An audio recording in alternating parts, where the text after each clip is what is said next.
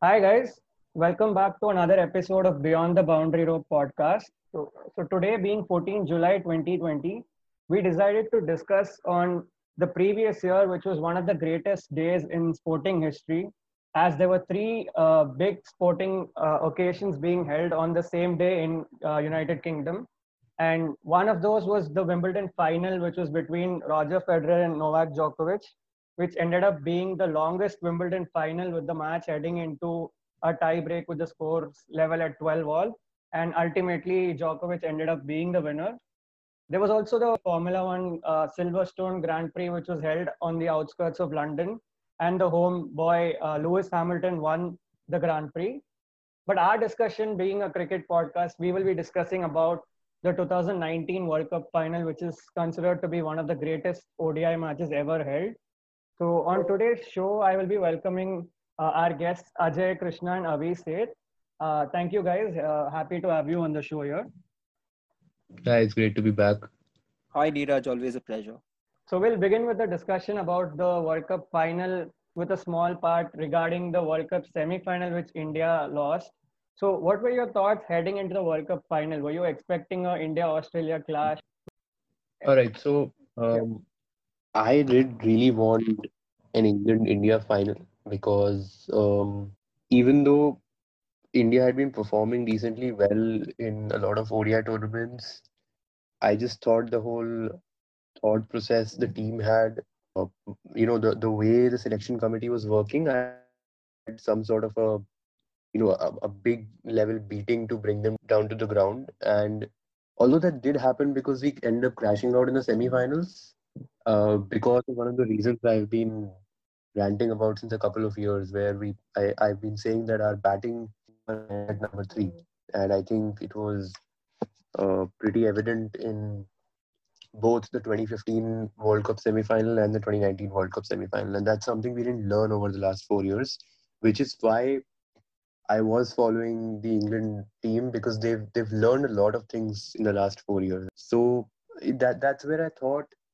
a team which doesn't learn over the course of four years, a team which does not, uh, you know, fix its flaws, doesn't probably deserve to win the World Cup. Which is why I think at the end of the day, England, New Zealand, the most deserving teams to reach the final. So I, I can say I was satisfied seeing the two of them reach the finals.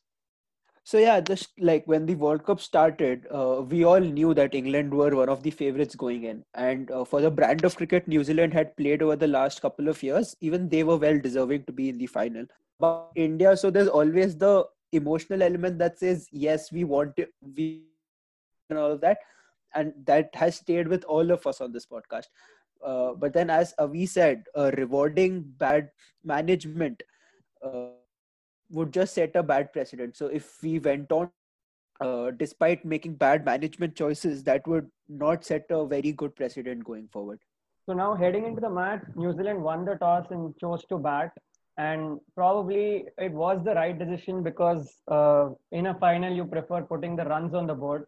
But New Zealand only put on 241 runs on the board, considering the batting lineup that England had and also the way they just uh, got past Australia, just uh, blitz them apart. So do you think that 241 was enough?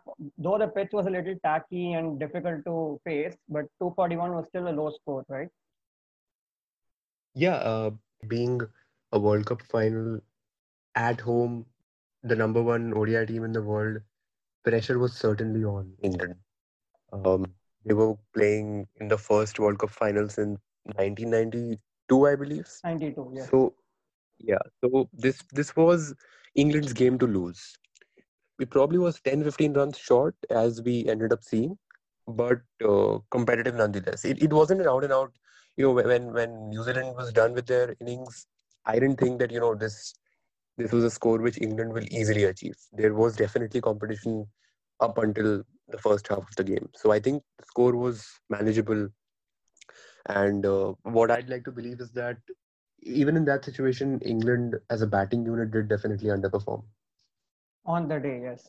No, I definitely yeah. felt uh, England would just run away with the game because we saw how Jason Roy and Bairstow took apart the Australian fast bowlers. So I thought the game could be over in 35, 40 overs if England just came on and did what they did to the Aussies. But New Zealand, being the fighters that they are, I think they put up a really good fight from the start. The fast bowlers did put up a big fight. Conditions played a big role that day because if you think about it, the Australia game, England bowled well to contain the Aussies. Uh, but in this, was actually the conditions were more bowling friendly in this game.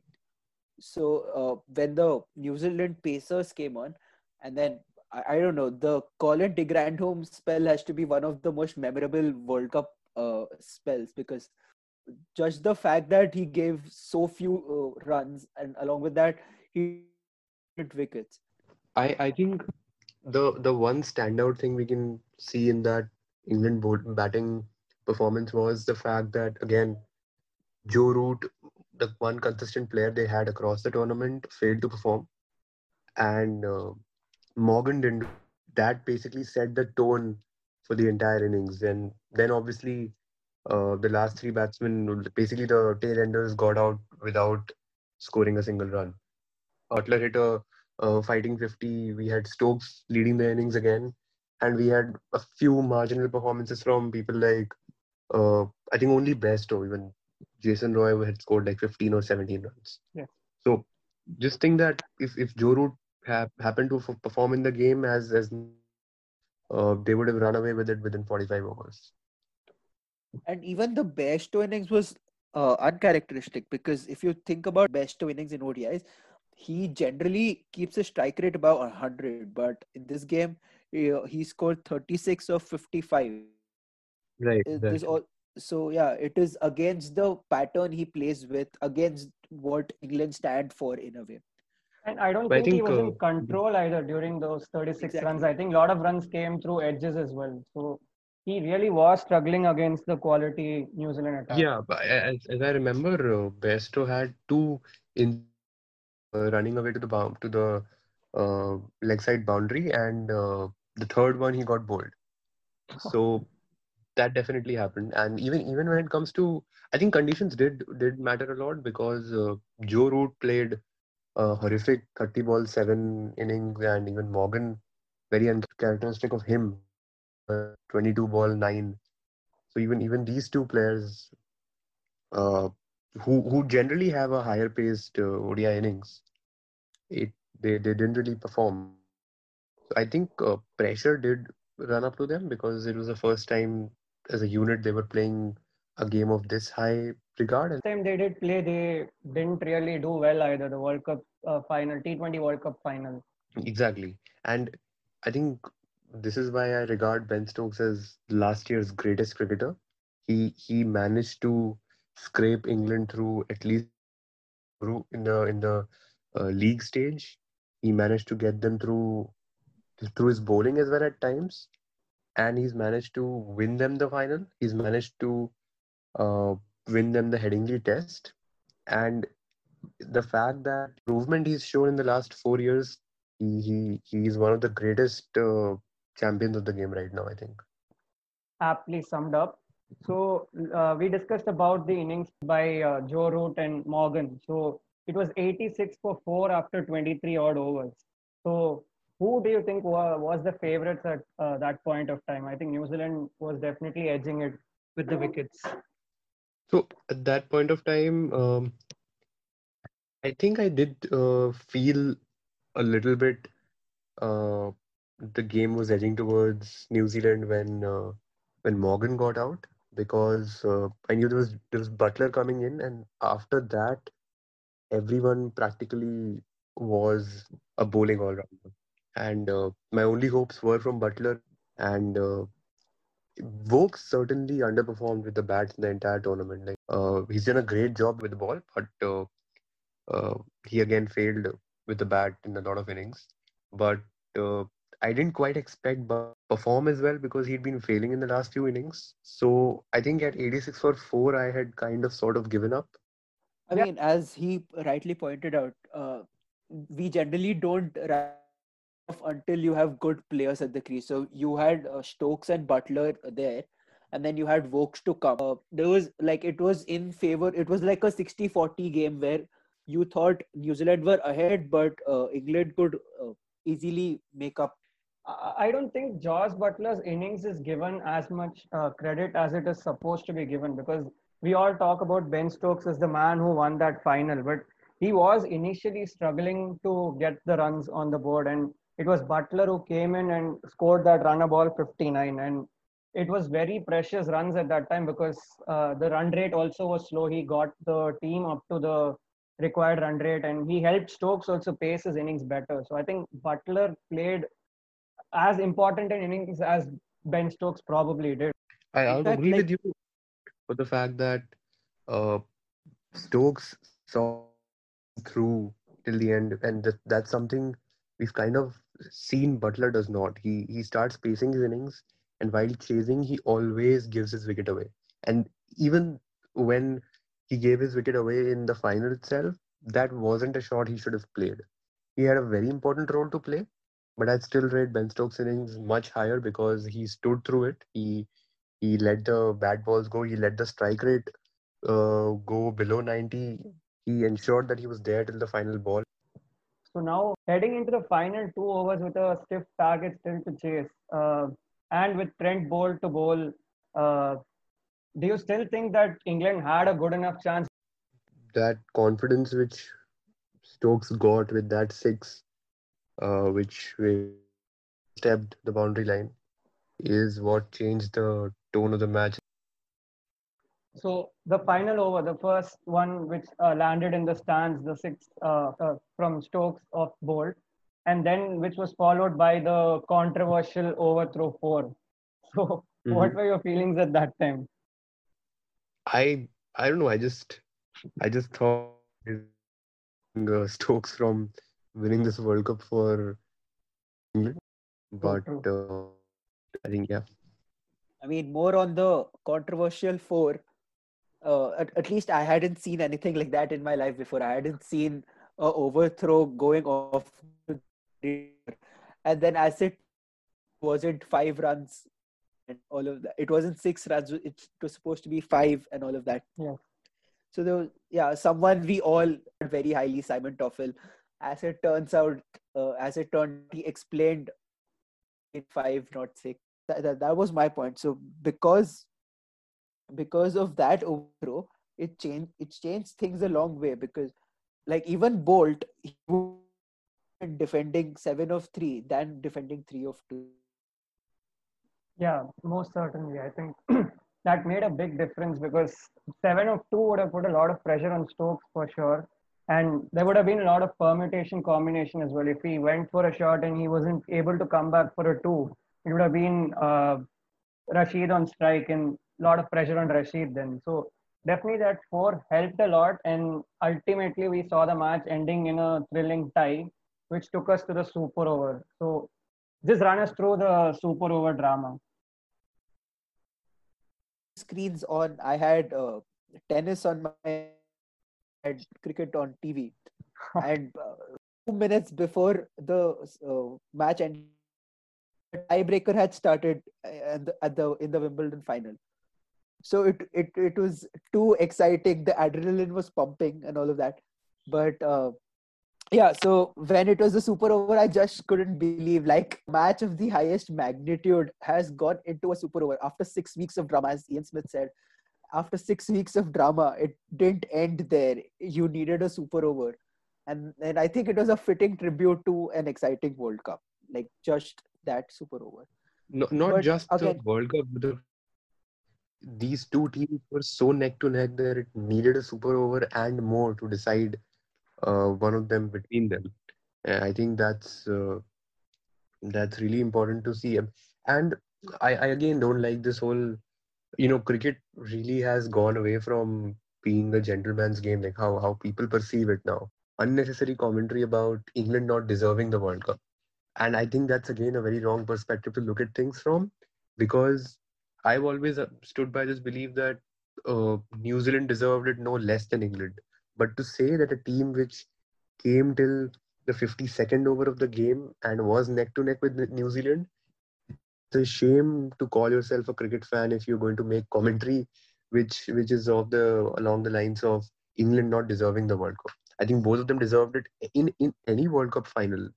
The the two teams which have reached that stage definitely deserve uh, the World Cup as much as any other team which could have.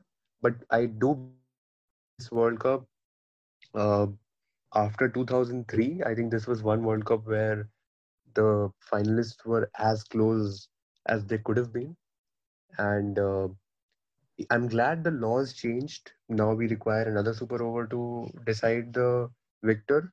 But as it was, I think that England showed over last four years, they certainly deserve the title. It's it's a great disappointment for New Zealand losing two back-to-back finals, but then it's also testament that they've lost it to two amazing campaigns and not just. Uh, I mean, 2015 was a disappointing loss. 2019 performance by them, but they've lost it to two teams who've done a great job in ensuring uh, limited overs dominance. Certainly hard luck on New Zealand's part. Yeah. They've lost two very good finals, and uh, I, I don't think it's right to say that uh, England didn't win the World Cup fair and square because they did. They won by law. So uh, the you can't just disregard their victory. And I think one most underrated part about England's campaign in 2019 after Joe Root's performance is Chris Woakes. He wasn't in most people's starting 11 like a couple of months before the World Cup. Um, he isn't seen as a genuine all rounder. Uh, he isn't a genuine all rounder, but he any sort of an all rounder. And uh, he, a lot of pundits like disregarded his existence in uh, in England ODI team, or even I, I choose to keep him in my uh, World Cup 11 of 2019. And if you see his performances, he, he doesn't have a lot.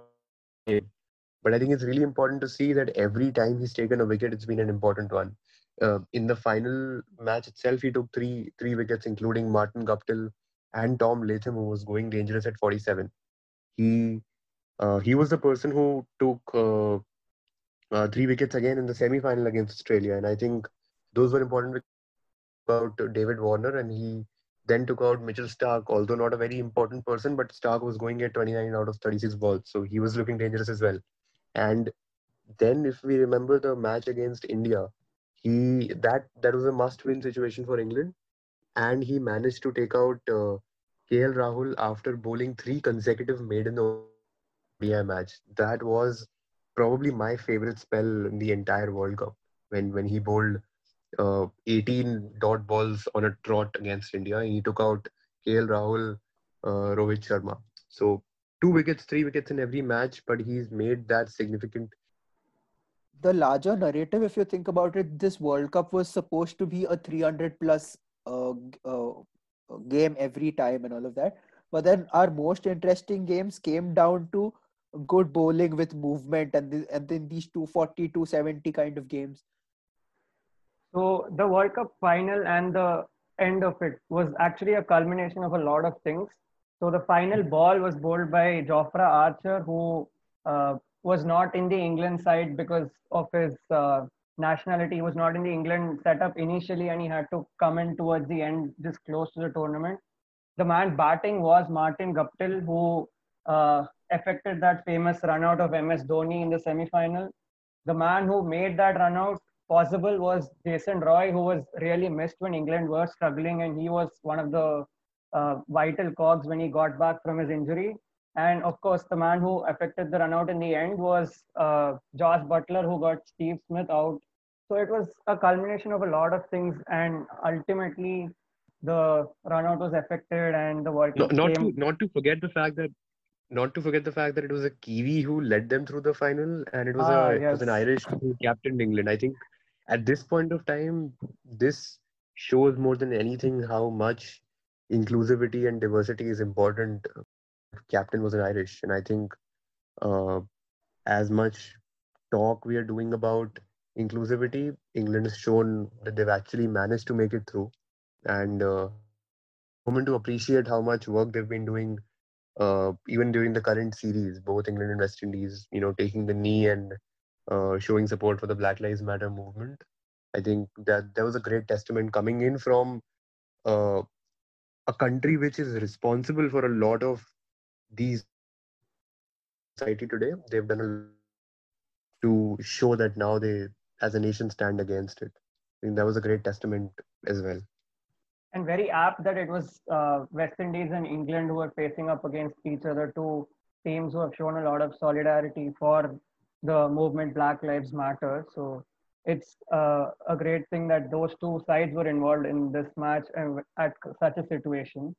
So yes, that was Absolutely. our World Cup discussion, World Cup final discussion, and it was a great final. I think one of the greatest finals uh, in sporting history, one of the greatest ODI matches. So would you have this as your number one ODI match of all time, or is there something else that stands out?